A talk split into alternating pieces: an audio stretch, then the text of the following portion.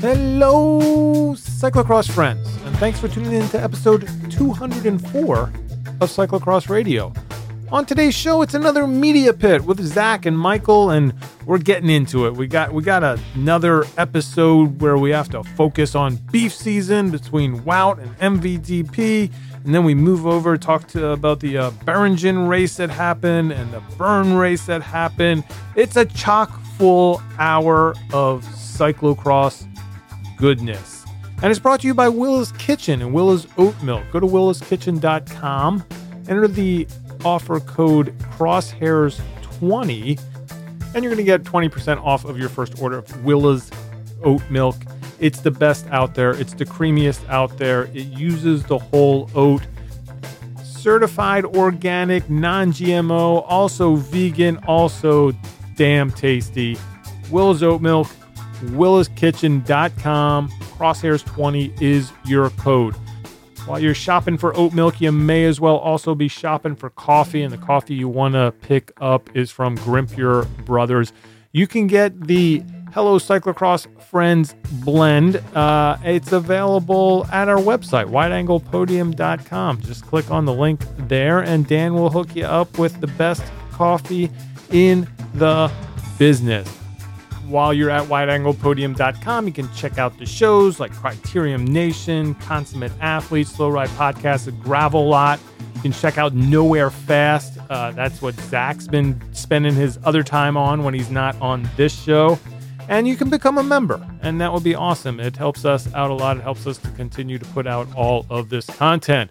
Finally, get over to the YouTube page, wideanglepodium.com slash YouTube, or check it out youtube.com slash wideanglepodium. either way it's going to get you to the same place you can check out the new cx heat check check out all of little guys previews that he's doing there's new content every day up on that site for you to enjoy become a follower there like all the videos and then we can do even more episode 204 of cyclocross radio we're in the media pit and we're going there right now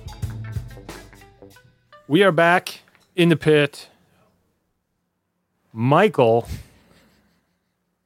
how's it going?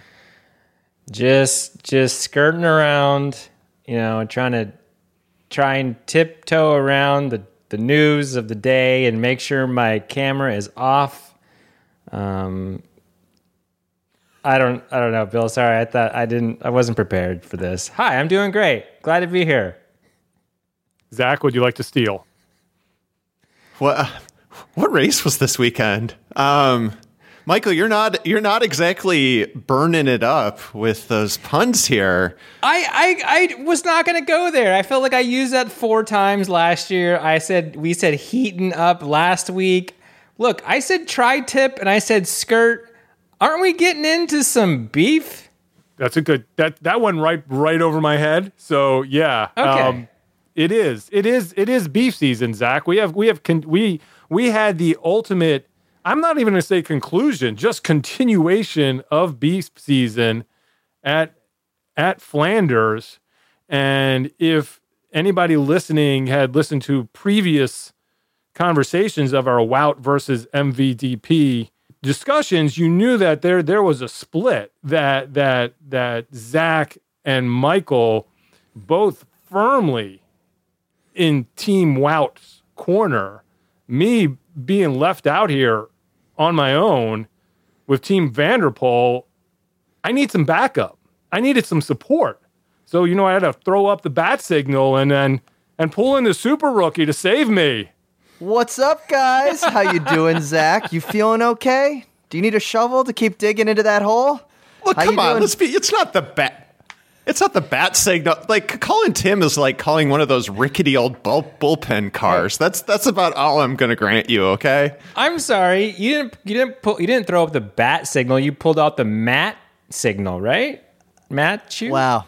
I'm so happy I'm only on this podcast for a few minutes just to come in here and just point out the dominance of Matthew Van der Poel over Wout Van Aert. Hey, Bill. Yeah. Would you say he dusted him in the sprint? you know, I was listening to the to the Slow Ride podcast earlier, and and those guys were giving you a hard time for your description of how much Van der Poel destroyed Wout at the end of that race. I, you know, just crushed him. Yeah, absolutely dusted. Yeah, it's a, it was a sizzling steak fest there. I was absolutely um, stoked by this victory. Zach, I have. It's been pretty quiet, radio silent, if you will. Are you doing okay? Oh, from me? Yeah. Oh, I, I mean, really, honestly, I posted this on Twitter. I feel like this was inevitable. It's the year of Wout. I mean, Matt, Matthew has owned him his entire career. So even during like the pinnacle of you know Wout's career so far, of course, of course, Van der Poel was going to win. Was going to win Flanders. I just feel like it was inevitable.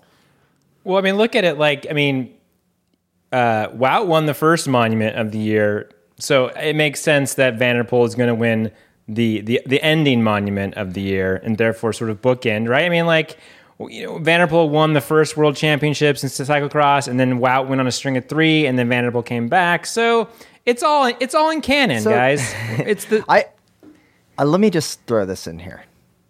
Matthew Van der Poel and Wout Van Aert. It's just those two. We don't need Alaphilippe trying to join the party. I don't even know Alaphilippe's history of doing cyclocross. I'm assuming it's horrible, judging by his inability to stay on his bike. But I will say, Wout Van Aert was a perfect Robin to the Batman that was Matthew Van der Poel. A- a couple things. First off, you you saw Alaphilippe race live at Worlds in Louisville, so that's that's the first thing. And um, I was busy planning the foam party, which he didn't come to, which is the true. start for why not a fan. here's here's here's my question, Tim, and and I'm I'm gonna steal uh, uh Bodie's thunder on this. He he he put out this great um, analogy that uh, when when Van der Poel shows up in the white shorts, that that's like Tiger wearing red on Sundays. So my question for you is: Wout Phil Mickelson?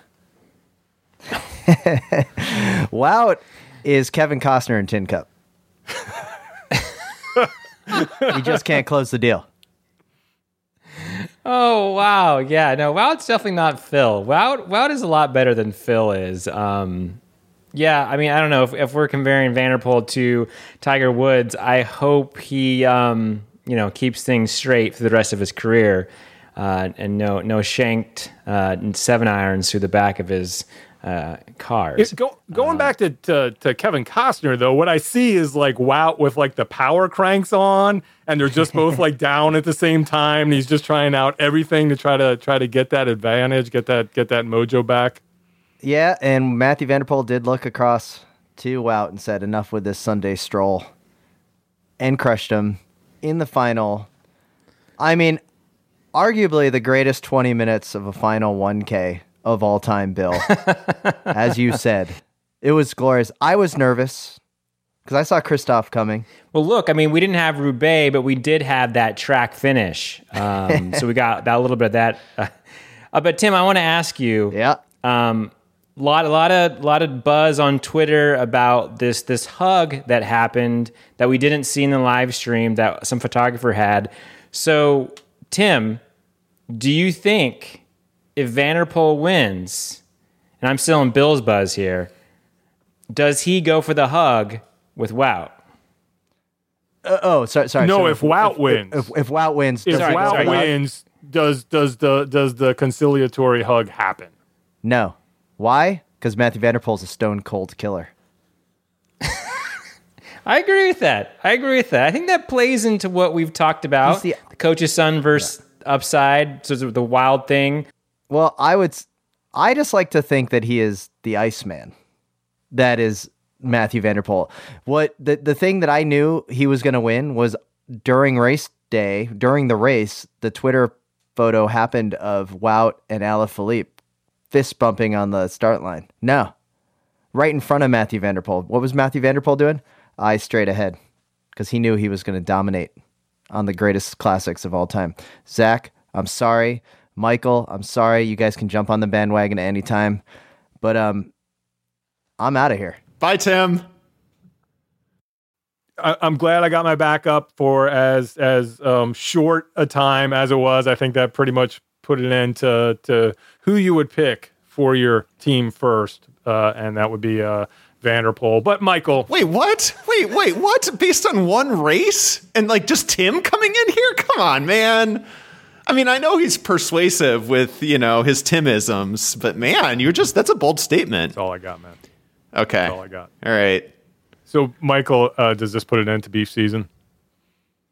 No, not at all. Um, I think beef, beef season, it's a beef era. I mean, like, so people were talking about the hug and does this squash the beef? And I don't think they're, I think the beef with, with Wout and Van der Poel, I think they respect each other. I think even, you know, Wout posted about on Instagram, they both drive each other to, you know, strive harder and, and go harder. So, like, it's going to continue on. Like, this is, we are in for like I don't know, 10 more years hopefully of amazing rivalry and I think it's just kind of getting started on the road. So it's not over. We can be respectful, we can hug, you know, we can disagree and not be disagreeable. Um, but yeah, All right. uh, tacos come springtime. So, Zach, you know, we talk about, you know, one of the the things that we were arguing about was like who's a better tactical racer, Wout or Matthew. And and for this, it really it was like, you know, as as much as honestly, you know, we can joke about it, but as much as it sucked that Alaphilippe took himself out on the back of a moto, uh, he, he was the one that got this started. You know, he he basically got the party started. He drew both of them out, and then to be honest, I'm glad it was just the two of them because who know it would it just it would not have worked out as smoothly with him. It would have been fun to watch also, you know, in a in a alternate universe to see what that race would have looked like. I believe it would have been a lot more chaotic because it would have been just 18 different Alaphilippe attacks by the time they they got to the end. But my question for you, we're talking about tactics and we talk about that last kilometer and you're like, okay, well Van der Poel is trying to, you know, be a tactical racer here. But was he really? I mean, it still was just like, all right, I'm going to sit here and we're going to stop and we're going to get to 250 meters and then just sprint all out. It, it basically was like, uh, we're just going to roll up to the line here and see who's faster. That was that was his tactics again, which it is every race. Yeah, and I mean he had he had the snap to get that early the early gap too in the sprint. I mean that's kind of what we expect from him, and I think that's why you you kind of lean towards picking him as doing the spectaculars. We see it in cyclocross. We've seen it on that attack at that whatever that race he was doing. Like he just has that. I don't know, like The- those long the- the- legs the, that Bink, Bink. Bank, Bink Bank and Mount Trashmore attacks. Yeah, yeah. I don't know. I mean, just the the fer- ferocity with which he attacks, and it seems like in that sprint he kind of got the jump on Wout, and Wout made it. I mean, it it was pretty close at the end. I know Tim was being kind of facetious, um, you know, but it was a game of inches at the end. But you know, Van der Poel had he had the jump.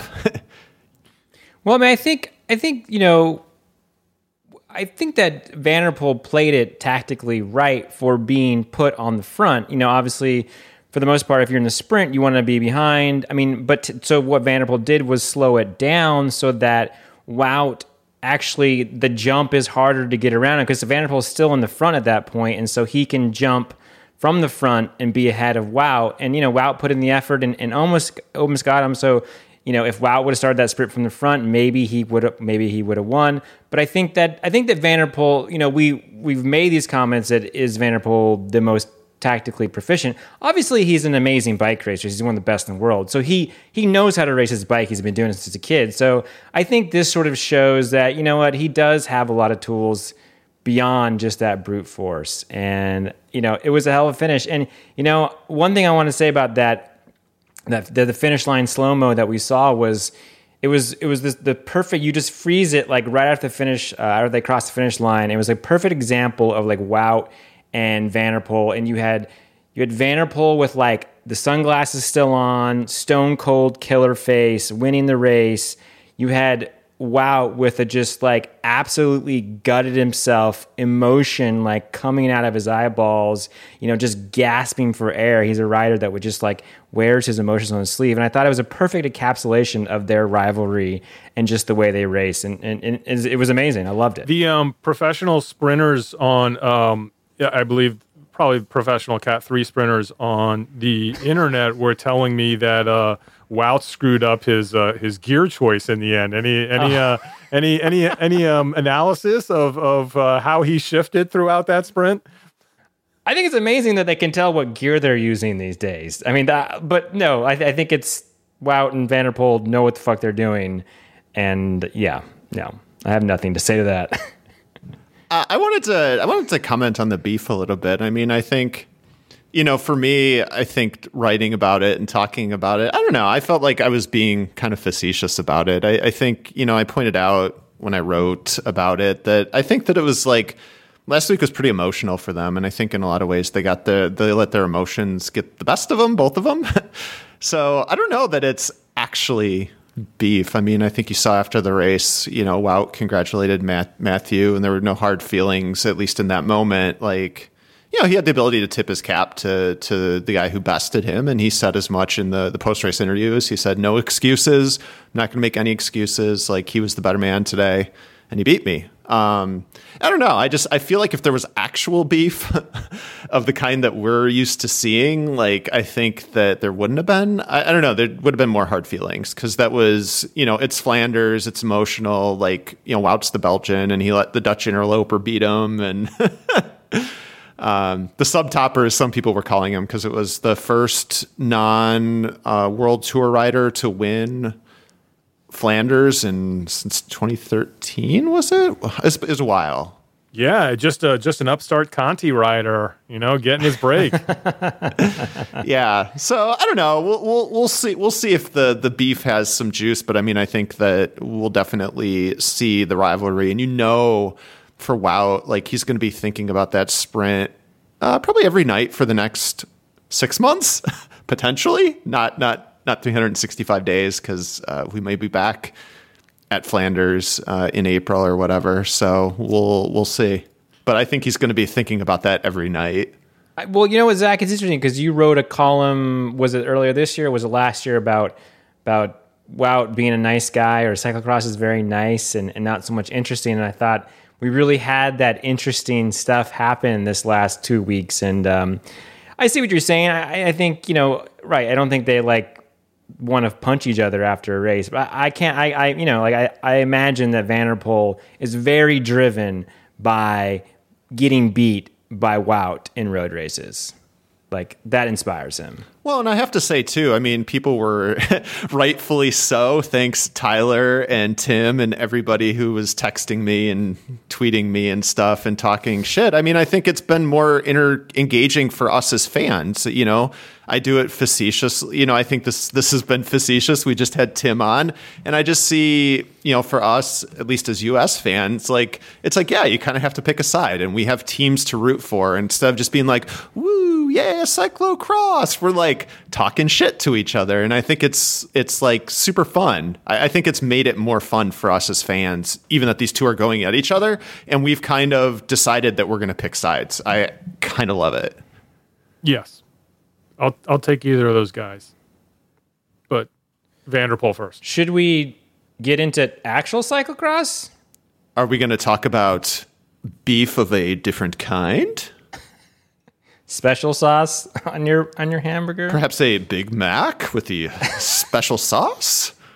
So what? Saturday we had Beringen. Can we talk about this venue? Yes, please. I, would like to know what. What is what is it's a is it a reservoir? Like I, what? Is, I called it. I, I wanted it, to call it Springfield Cross because of the nuclear reactor behind. Isn't it like isn't it like tailings from a mine or something? It's like an old. It's kind of like uh, Bielis. It's kind of like this old industrial site, and it's yeah. Um, I remember covering it, it last did year. Did you did you like it? I kind of thought it was a cool course. It was unique. I like that course. I think it. I thought it was awesome. I was, you know, just just you go up and you go down and that's it. And it reminds me it seems to me in my new experience of a world cup mountain bike race sort of. He, um, let me ask you this. Is there any part of that course is there any uh,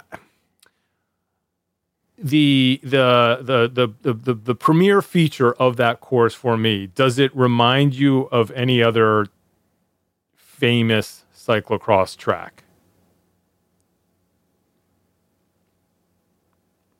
Um, I can't. I, I mean, I- I- over I'm- overall, it had a. v- I mean, how except for the history and the cobbles, how is it really much different than Koppenberg? I mean, it's a climb, and I mean, I I know that's probably sacrilegious because climbing the Koppenberg is is sacrosanct, but I mean, it's kind of like an up and down without the holiday and the fans. and I'm, I'm gonna that. go. I'm gonna go more sacrilegious than that as far as cyclocross goes. When you come in on a long straight, and then you have this sharp uphill left hand turn that it took them all race to figure out how to ride. It was like a little mini Zolder there for the beginning of that race. You know what I'm talking about? That first turn. Yeah, the one that uh, t- uh, Toon biffed it actually on the first lap Exactly. when uh, when Eli nailed it going on that wide line, and then at least in the men's race, by the end of the race, they were kind of nailing that wide outside. Yeah. and it didn't prove decisive like we've seen. But yeah, Zolder, the end of the Zolder track. Um, no, I, I like it. I, um, yeah, I don't I don't think that's necessarily sacrilegious. so here's here's I guess we should start start with the women. Sort of what uh, you were alluding to, Michael Denise Betsema. And there's not really much to talk about with this race. I mean, she she got out front. Uh, Inga Vanderheiden tried to stay with her for about a minute on this long, long, long climb. Um, you know, Alvarado and the rest of the favorites sat about two, three seconds back, and we're like, "Oof! I hope I hope she comes back to us." And um, she never did, and and was kind of over. And it was uh, an uh, im- impressive show of strength over the best cyclocross racers in the world. Right, and that was yeah, it was kind of a shock to see her ride. I mean, well, I don't know, maybe not a shock, but yeah, she rode away. She got a gap on that. There's that first like really hard off camber where she rode cleanly, um, and that's where she started building her gap. And we saw Alvarado mess up there. We saw like all the riders sort of not getting that correctly, and she rode it cleanly every time. And then you know was climbing really well, and just was able to just slowly build their gap. I, I, was I was shocked a little bit to see primetime, you know, was not actually coming in for second until Worst crashes. But I, you know, I looked on primetime's Instagram. She goes just said like that was hard. So I don't know like if anything was happening there, but beefy. Yeah, definitely didn't have the snap of of, of the week before, Zach. Yeah. Well, I don't know. So uh, I woke up on Saturday morning and I had multiple text messages uh, about this race. Um, I think that it is, you know, I guess we talked about on the last podcast. We have our fan hat, and we've I know talked about as uh, media members, and that's what we're doing. And you know, I think Bill, we just saw with the most recent CX heat check, you know, Betsema is up to second. And so I don't know. I one of my friends asked me is if we're going to talk about this, and it's like I guess as media members, like. I don't know what we can do except to treat her, you know, as a racer who's come back. Like she was cleared by the UCI, and I know it's something that we're struggling with. And you know, from our perspective, we we have our perspective as fans, but we're also kind of media members, especially when we're in the media pit. um, I, I don't know. What are your guys' thoughts on how to address this? Because I think uh, it's pretty clear that she's going to be at the front of these races for the rest of the season, if not for several seasons to come. I think the biggest thing is what what we are grappling with is that in most instances when someone gets caught doping if they have an excuse or not or if it was an accident or not i mean the rules and we've litigated this before the rules are you're responsible for what goes into your body. Doesn't really matter how it got there. If it's there then you serve a a 2 year to 4 year ban. And she served 6 months. So I, I think that's that's where we're starting off as we shouldn't even be talking. If the rules are applied and i know there are people who support her and disagree with me you can look at my inbox. I've i've gotten your emails. Thank you. Uh, that we shouldn't even be talking about her because she shouldn't be racing for another season. And that she never really people you know there's an argument well she's doing this from the back of the the field. I'm like well for one or two races maybe but you know next uci rankings come out she's going to be on the front row. So it's not really that's really not holding her back. And anything that she may have accidentally gotten a performance gain from before, it, it's still a performance. You know, it doesn't it doesn't automatically disappear when you're when you're sort of still in the flow of it, where you never really take your foot off the gas. You know, for for an extended amount of time. I, you know, she she missed half a season, right? So that that I think is what we're having the bigger problem with. And then I think that the other part of that, and again, if this is tr- an accident and she didn't mean to do this, she has to live with the fact that every performance that she has from a certain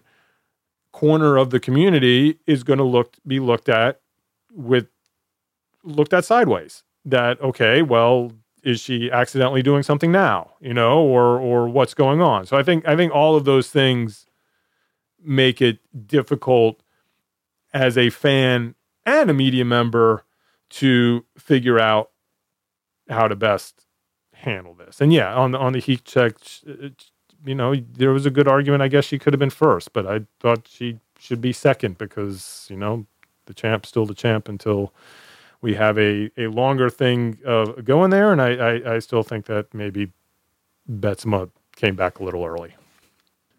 Yeah, so I know from my perspective, I was thinking about this, and I think there's a couple things at play. I think one, um, I just went back. I had forgotten which race she had actually tested positive at because I thought it was Koksijde where Burger Time was born, but that's not true. It was Hoogerheide. Um, but I was reading, you know, kind of the stories that were written about the time. And I think part of it too is the UCI was just so opaque about this whole thing. And I think it left everyone upset. You know, her supporters felt like she shouldn't have been given any suspension because she took a tainted supplement. The people who were like, wait a second, you're just issuing this ruling and then you won't say another word. So I think like the UCI could have handled it better given, you know, um, the way that the role that doping has played in the sport in the past. I mean, the other reality is like if if someone got popped who was any other athlete, like we'd be like, all right, well, okay, you know, we could look and see that they had decent results when they were younger and maybe they cheated to get a little bit better. But you go back and she started racing cyclocross in 2016 and you're like, "Oh, you know, this this once in a generation miraculous story or whatever of an athlete, you know, coming out of nowhere, you're like, oh, this might be too good to be true. And then this happens. And I think it's just hard to to avoid that in terms of, you know, the idea that there was this perhaps generational talent just hanging out, not racing bikes, and then all of a sudden, you know, in a year really, she's at the top of the sport. So I think those are I don't know, two of my reactions to why I think people have had like this visceral reaction. I think people I know here in the U.S. are very upset from a, a fan perspective, um, and we've heard it from the riders too. Um, you know, the from the Anglosphere. Um, so yeah, I think there's a lot of different points, and I kind of agree with everything that you said, Bill, too. But you know, from our perspective as media members, like we can't just say, "Oh, well." She tested positive once. We, we're going to leave her off the heat check or something. It's kind of the reality. Like, you know, if she's there and racing well, by the rules of the sport, we have to cover her. Michael? I don't, I don't. I mean, I, yeah, I don't. I mean, I feel like we did. We did had. We've had a pretty good dive in this last year. So I don't. You know, like I said, I was. I've forgotten about her when the season started, and was shocked to see her again. And so I'm just. You know, I'm looking at the other riders to sort of make this a lot easier for us. Um, so we don't have to talk about her as much. Um, you know, like so prime time. You know, I saw that Yara got a flat tire she said that she got a flat tire right after the pit, so she had to go uh, up and down and through the start with a flat tire. So I feel like maybe Yarosela Yarosela is gonna gonna save the day. You know, prime time. She'll get she'll get back at it. The, the, um, the other part of it is what you explained with how she got away. It, it's unlike Kastelijn, who we think is is a is a great talent and a super powerful rider that can just put out tons of watts. Uh, Betsema's got decent handling skills. I mean, that's the that's that's the shame of it, right? I mean, that's that's the thing is that, like you were saying, I mean, she handled that that track really well. She, yeah, she wrote it really. Yeah, she she is. It shows her. She does have the tech skills, and that in that course, talk going back to that venue, like. I saw some comments on Twitter, which was pretty funny. It was sort of like they don't do that in Europe. Like you couldn't get some of those corners in a, an American UCI, but like it was it was a super fun course to watch as a spectator, and you know, talking about the heat check and talking about the course, you know, you had Eva Lechner, I think, making her first you know Euro cross start and really excelling on that course. Be, in you know, she's the mountain biker, right? So it was it's kind of interesting to see how that parlayed. And I did notice that she was pitting a lot. So I was wondering if Eva's running a dropper. So she's thinking you know, the pits at the top. So she was pitting, getting the bike with a dropper post for the downhills because they were they were they you could throw your ass over the saddle on some of those. Um, That would have been great. I don't know. That would have been great. Well, yeah, and I mean, I guess you know along those lines, the race for second was a banger. I mean, we had four, I think, It was. four, four women in the mix, and they were throwing down. I mean, Ava was attacking on the last lap, and uh, yeah, it was super fun to watch. And I'm glad that they got a lot of camera time because it was super enjoyable to watch. And also, Yeah, I and guess I talk, watched talk it us af- through that. Talk us th- through the the run into the to the finish there. I mean, it was tons of drama there as well that that changed the outcome of the race. Yeah, well, uh, morning. Well, actually, no, I was not. I was up doing a Zwift race, but I watched this on replay, and I knew that Worst didn't finish in on the podium, and she was leading the entire second half of the last lap, and I'm like, she must have crashed on like the last turn, and she tried to rail one of the last turns, um, and something in her shifting jammed. Um, Talk- and sh- uh, yeah, Think I'm thinking back of the times that I spent in uh, production trucks at uh, at cyclocross races, and you know they were just going nuts. They were like. The one place on the course we don't have coverage. The one place that there's a tree Yeah, right? in front. Yeah. in front of our camera view. And I, I guarantee you, we come back to Beringen next year because she crashed basically behind this tree. It was the one place on the track you couldn't, you lost a view before they came into the finish. I'll bet that tree's gone next year. That'll be that's my prediction. or they've got uh, yeah a different camera do you guys do you think that this could be like if you know we get out of this alive like could we this be a new world cup course do you think it has that i don't know i just i thought I it was like such it. an think so. entertaining venue that like it, it it has those features i'm just surprised worse crash before the finish line where they had speed bumps i feel like maybe those will have to get worked around yeah, yeah. Should we move over to the men? yeah let's Talk it. about the uh, the the um the the the valiant effort of Don Sota. Don, was- Don was the man. That was great to see. I feel like, you know, we saw him moving up in the results earlier, so him just going out hot um, was awesome to see. He got a got a good shout out in the heat check bill, so I was I was stoked to see that. I also just realized that Don Sota is the same age as Wout. Did you guys know that? Twenty six. Yeah, I think Don finished on a podium at the World Cup in Waterloo one year. I remember interviewing Yeah. him. Um, so I the, w- definitely one thing about this is you know there was the climbs and he went for it, and I think you could see it was not a Betsema situation because you could kind of see uh, Eli and Toon just being like. All right, that's cool. Um, but I don't know if you guys caught this after the race. Toon actually credited Don for his descending, um, kind of when he helped him get a gap on Eli because I was watching, like, Don was actually descending on the drops, which no one else, very few Euros do. I mean, we've seen Katie Compton do it, and it's like her, you know, her trademark to descend on the drops. But in the second lap, Toon was just like right on his wheel, and I think he was kind of watching his every move. And then, you know, Don, you could see him chatting actually, and I kind of wonder if they're still friends from the Telnet days. Sure. Uh, because they were chatting, and I'm sure Don's like, dude, I'm, I'm, I'm out. Uh, because then that next lap, like Toon put in a dig, he kind of looked back, and then he he's Toon was nailing it, and Yeah. Eli was kind of weak on the descents. like you could watch any corner, and Toon was picking up a second on each descent. But here, here was the thing that I was really impressed with Toon. Yeah, and Don Don made it through about I think it was lap four where everything Okay, sort so of, it's an ac- yeah, uh, it came apart. And the thing that impressed me about Tone was that you're right, and he, he was descending better at early at that part, but he attacked on the climb, like on that fourth lap, and it's did. this this big like um, switchback climb, and you would think Iserbyt, you know, smaller guy, that's the guy who's going to do better on the climbs, but it was Toon was just putting in these.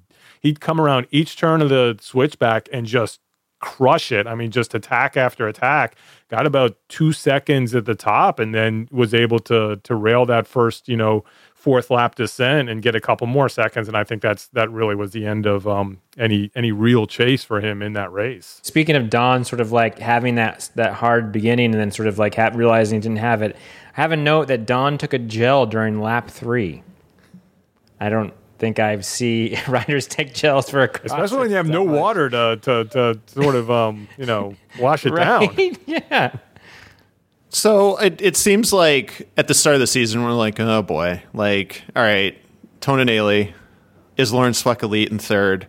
I, I, the action recently has kind of been in that sub topper zone. I think there's been a lot going on, and we saw two names that we've seen before that we talked about a little last week, but that are like maybe back. Like, is Lars Van der Haar back?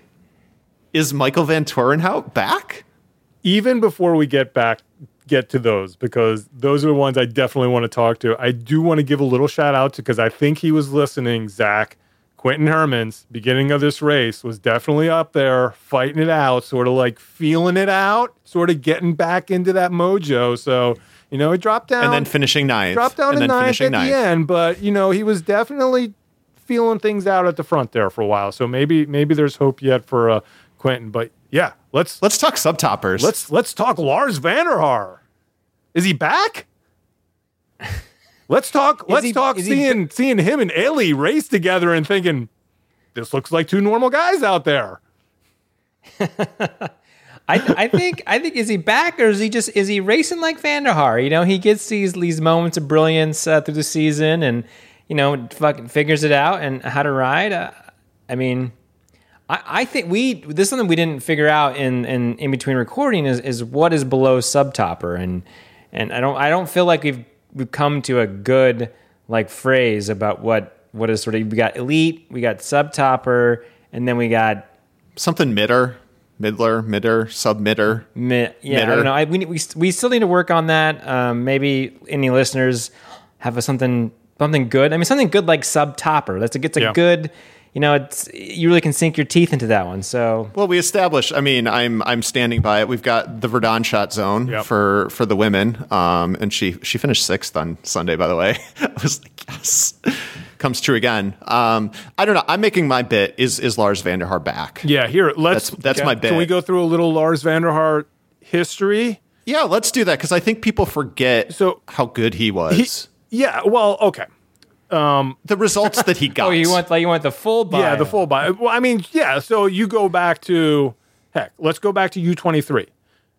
He's winning everything, right? I mean, he he he is the man. U twenty three, uh, 2012, 2013. This is what I was saying on the heat check. Is like, how did this guy get old? Um, he he is still up there. He's starting to win. Um, well, he won the Dutch national championships, you know, straight out of U23, I guess, before uh, Van der Poel was, I guess he was probably still a junior.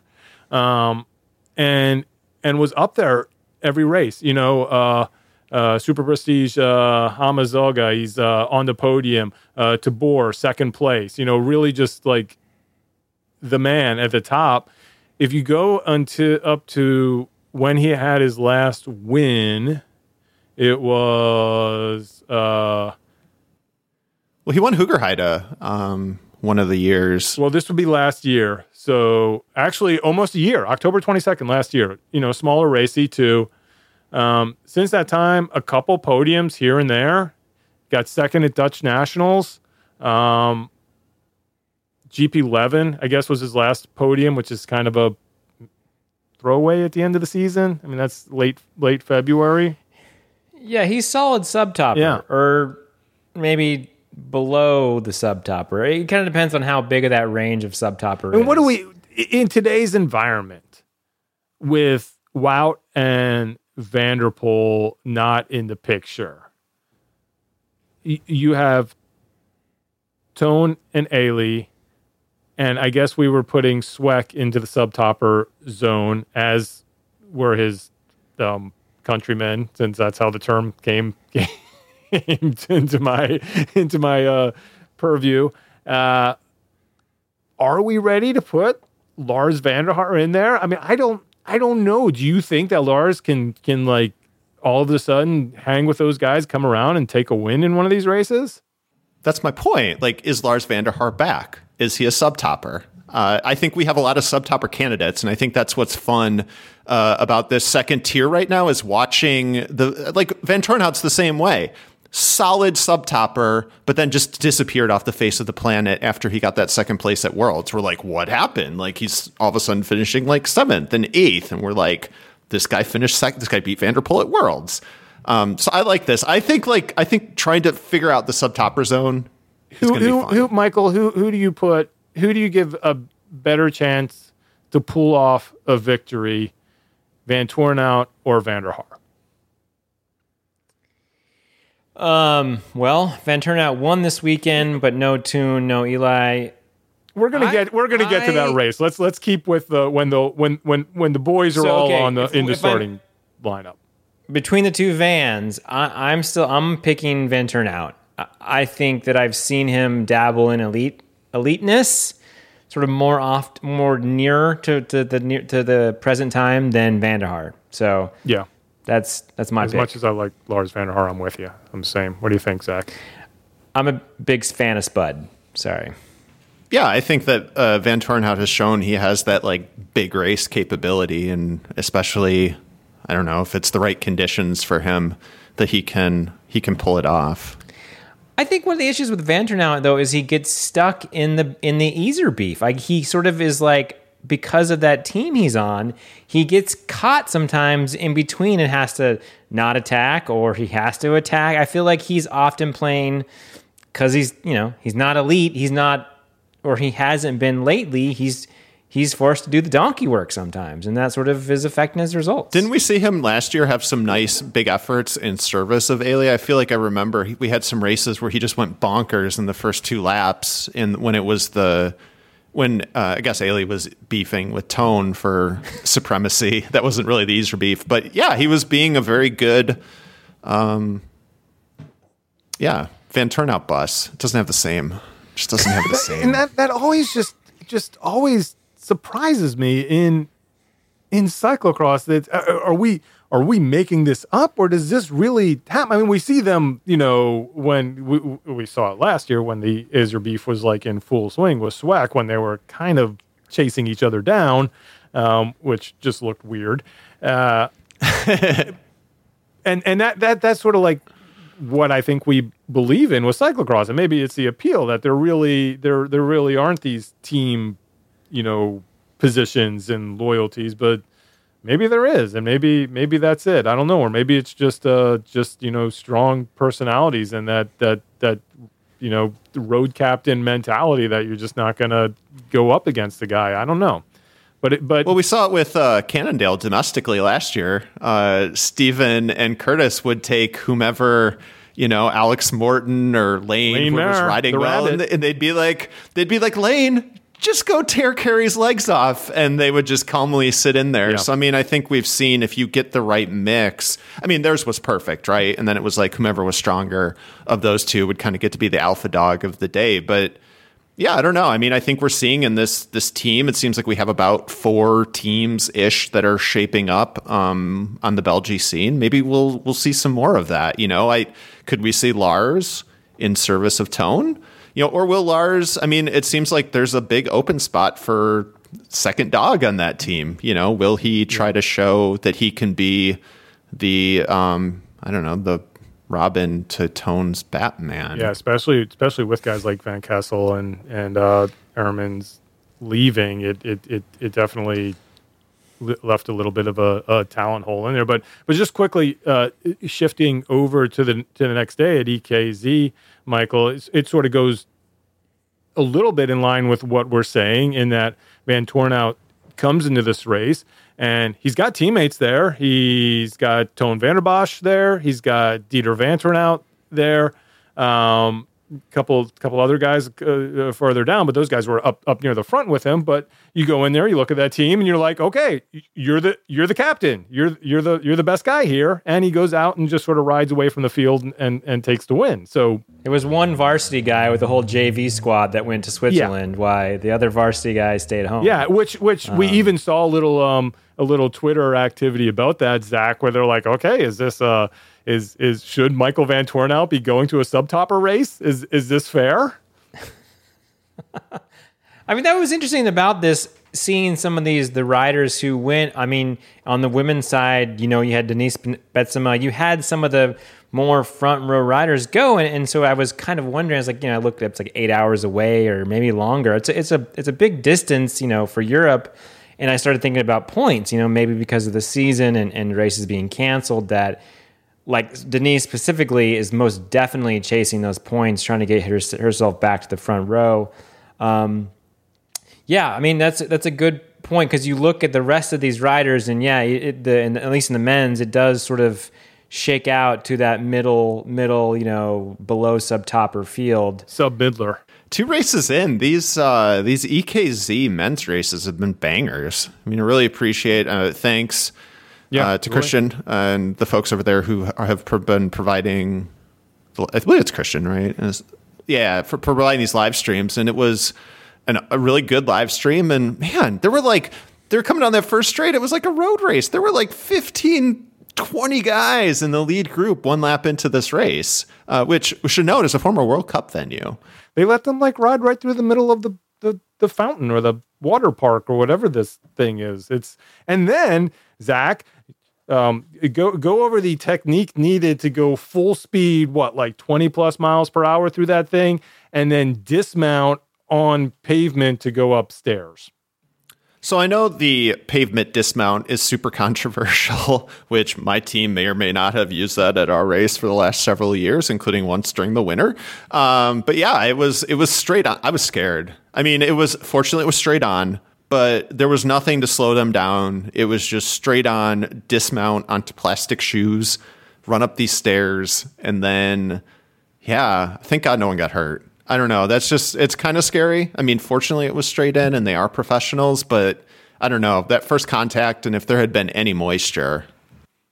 Yeah, and then finishing off, finishing off with the the men's race at Burn Bern, Vanthourenhout, as I said, it wasn't really an attack anywhere. Just eventually, he kind of kept his t- tempo, and people couldn't keep up with him, and ended up taking the win. The fun part was was the race for second, um, and and it was a good one. I I think it's some like Vincent Baestaens was up there really on Vanthourenhout's wheel. I think the most, but then ended up falling to either fourth or fifth place for a while. Was able to fight his way back up there and came down to a um, two two up sprint with uh, Felipe Orts, who you know I think this is is this the first time we're seeing Philippe out there, or at least fighting fighting for the podium. And uh, Vinny took him long sprint. Vinny outlasted him. Orts Orts Orts at about at about fifty meters. That's all he had. I have to. I just want to interject here. Is there someone with is there a middler who has gotten more coverage on this podcast than frickin' Vinny Baestaens? Nope. I, Vinny was, I mean, he got all that that pub at Rochester, and then we had the the other EKZ race, and I. Vinny knows how to do it. He's getting his name is ringing out. Oh yeah, he's he's doing the he's doing the the indie rock grassroots tour, and and he gets his gets his name out there. Yeah, I mean, I, I feel like, I mean, yeah, he's kind of like Gosse van der Meer, but you know, having better results. He needs a stasher. He needs like a thing. You know, ne- next he year, needs a thing. Next year, he needs to he needs to um, be on the second stage at Pitchfork Fest, and then he'll. Beautiful.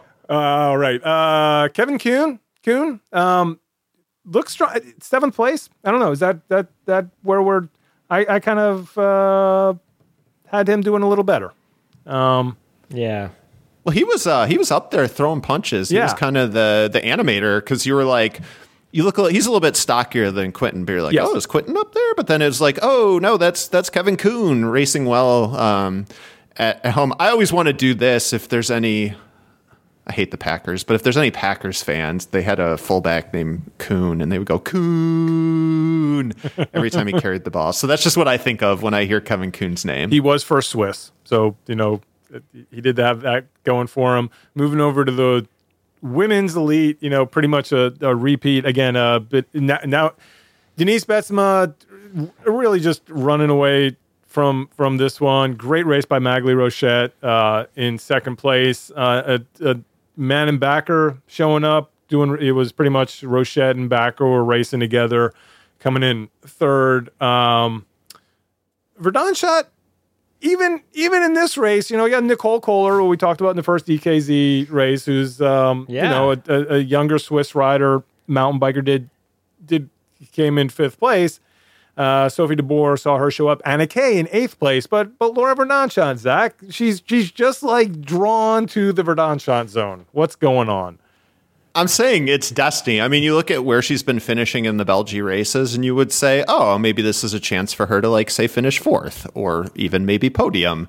Perhaps, uh, and maybe, maybe it's a thing. I mean, there is that. It does take something extra to get from that where you're finishing fifth or even fourth to get on a podium. I think it she's she's really young. I mean, so that's the other thing is like she came up super young. She's only 23 um age wise.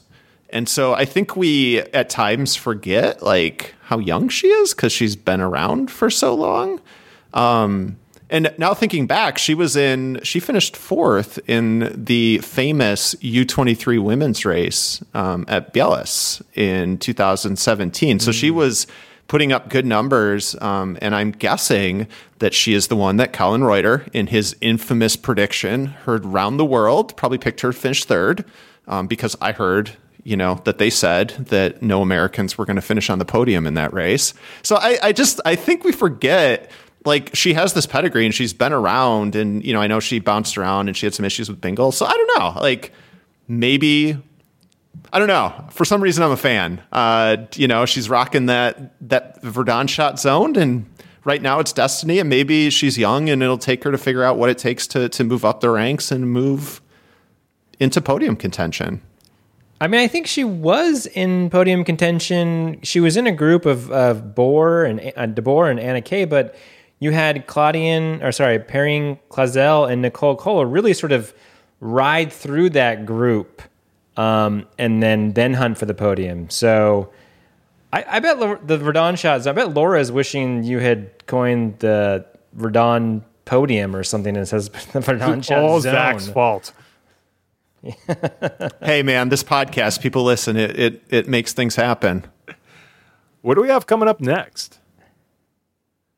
Looking at the- That's a good question. Uh, Koppenberg is on Halloween. Uh, is there a race this weekend? I don't. there is There is, yeah. Well, there's the uh, October 24 Estonian National Championship, Icelandic National Championship, Russian National Championship. Slow Ride Pod will be going to that one. We've got Ruddervoorde. Can either of you guys tell me anything about the course at Ruddervoorde? I I, I can't remember it. know. Is that the one with the sand at the end of the lap? Is that the one with like the really long, big hills on the side of the? I feel like that Ruddervoorde is normally an early October super prestige, like perhaps the second one after Heat. Maybe this is the one with the sand. I don't know. anyway, I- I, guess it's not like a famed, memorable venue. I It mean, is sand. So that's one thing sand- that it is a sand race for sure. Yeah. Okay. So we talk about that. And uh, I mean, I think it's worth mentioning news that came up since our last episode. We're down to five World Cups. And not only that, uh, there's an announcement that Belgium is closing its bars. I heard that they're shutting down their border with the Netherlands. Um, and so, you know, part of, you know, why these, some of these racers are maybe going to Switzerland is like, we don't, we're really, how much season is going to be, is going to happen? I I mean, I, It seems not good. I guess if they continue to do what they're doing with no fans there and, and saying these are essential activities, they will continue trying to push in as many races as they can. And I, I, I, I know that that just reading some of the Belgian press, there is such a pushback on going into a full lockdown again. Mean, there is there is there is not uh, strong political will to do that.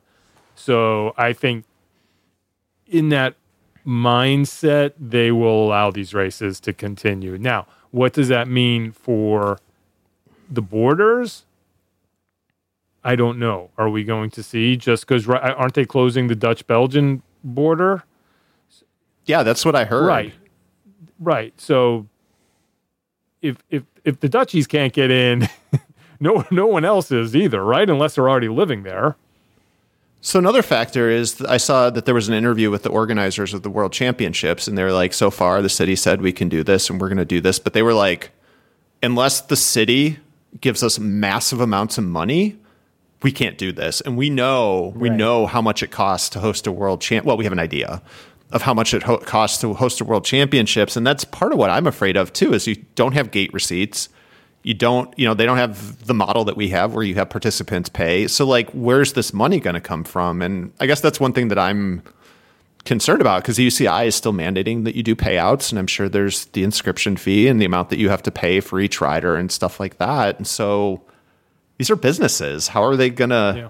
You know a lot of or it's a small town or whatever that hosts fundraisers to put on the event and if they don't get the gate receipts how are they going to put it on And then from the from the racer point, the other UCI announcement is like, as far as we can tell from now, we can't really say we're not going to have it. We won't know until three weeks out, which is just insanity for preparation. And who's going to be able to to show up for this thing? Or you're going to make all these plans and then it's just going to get canceled three weeks out, and you're going to be out thousands of more dollars in all those preparation costs. So it's, I don't know. I I I, I hope that they have another milestone date that's more than three weeks out to to give people an opportunity to just know that it's not happening because michael is it happening I don't know. I, I I don't feel like I've been able to protect, predict much this year. Um, I mean, I woke up today and, and there was the Giro and the Vuelta and a road race was on, and I just sort of I I, I can't even keep track. So I, I think that, like you say, Bill, I think that they are. I think we're gonna. I think we're gonna have these races. I think that I'm really wondering though is like what's going to happen to our Americans, right, and our North Americans, and as as like we've already seen Kerry say, no racing this year. Like, are I mean, more dominoes going to fall, and like Maghalie Rochette is over there, so I I feel like she's going to try and do as much as she can, but at some point, she might be SOL. yeah it definitely seems like it will be interesting to see who still continues on there more importantly talking about sporting events and in the us and not being able to predict anything will we will zach and i be able to turn on the tv this sunday and see you at the saints game No. 3,000 people, maybe. Unbelievable. All right, we're at an hour. Anything else we need to do to, to, to close this one out? Oh yeah, I had one note from from Beringen. Uh, so Bill, which which spice or sauce boy or sauce girl is Ryan Kamp? I Uh, forgot. I believe Ryan Kamp is posh spice sauce. Oh, that that makes sense because I was going to say that he should be sartorial sartorial spice Sauce. because he was sauce. Sorry, he was adjusting his socks during the race. Literally reached down to adjust his It's posh socks. sauce. I- That's, that is that defines posh sauce right, Right. there. It does. Very sartorial. Yeah, I mean he's on it. So I just we can end it on that one on that note. Awesome. Zach, what were you guys talking about on the latest Nowhere Fast? Uh, we were talking about qualifiers for Zwift World. So we've got UCI sponsoring Zwift Worlds coming in December. And I, you know what? I give USA Cycling credit. Like there was a lot of pushback in the Zwift community, and they were like, well, because UCI said they have to be in the testing pool. And so everyone's like, well, what? Are we going to get like Michael's boy, maybe the Coos Boos, uh, to, you know, be our representative? And they said, you know what? We're going to have tryouts. We're going to do this democracy style, and we're going to put these riders in the doping pool, testing pool, sorry. Not doping. I'm sorry. Freudian That slip. was the 80s. That was the 80s. okay. Um, the funny thing is, is that they didn't host it on. Zwift. They hosted it on RGT Cycling, so that was kind of funny. Um, so we had some good chats about that. But yeah, they held, held a race. They qualified three spots. Uh, a local Wisconsin guy that, again, I have to point out that I beat in a cyclocross race. The one cyclocross race I won, it was him and I, and he just kept crashing. Um, and I beat him. But um, yeah, I thought that was really neat. So we we, we covered that and um, you know talked about the racing and what we thought of RGT Cycling, this new platform. So yeah, you should check it out. It's a fun uh, project. Kevin Bouchard Hall. All of you East Coasters probably know him. He is a minor cycling internet celebrity. Uh, and then a buddy of mine, Mike Swart out of Madison, who knows just like all this, like he's up on everything Zwift, which is just awesome that there's someone that cares that much. So uh, check it out. It's on the Wide Angle Podium. It's called Nowhere Fast. Yeah, it's it's been a lot of fun. I, have enjoyed. I, it's it's it's one I always look forward to when it when it comes out, and it's over on uh, wideanglepodium.com. Something that's not on wideanglepodium.com. Any any anything going on in the Yeah You Ride podcast world? I, I saw a couple in my queue. I need to catch up. Yeah, we had a latest episode called Big Dumb Moves, where um, myself and my host Townsend Myers and Matt Kite discuss with Thomas Gibbons about whether or not Van der Poel is a tactician, and you know, you know, if, if you treat every problem as a nail and you're a hammer, does that is that a smart thing? So we get into we get into all the big dumb moves over the last year. Alaphilippe, um, you know, it's not really a results show, more of a shit talking show. You know, like any good chat with friends. Perfect. Awesome. All right. Uh, what do I have going on? The CXC check. You all could uh, check out there over on the uh, Wide Angle Podium YouTube channel. Go subscribe. Go watch those videos. Little guy's got, I think, like seven race previews he put up two days ago. So check all those out as well. And he almost called the Flanders podium. That was pretty amazing. He, the guy, he, they yeah. may look like silly little videos, but you know, if you're betting real money, you should be listening to what he's putting out there. All right, guys, we'll uh, we'll do this again next week.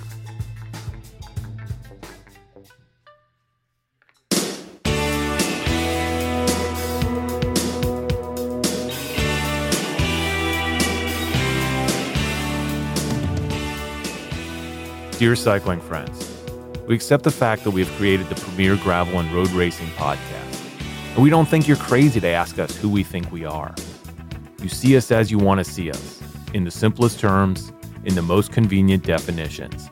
But what we found out is that each one of us is a hobby blogger, a gravel pro, and a curious newbie. And you can find us on the Wide Angle Podium Network. Does that answer your question? Sincerely yours, the Groadio Podcast.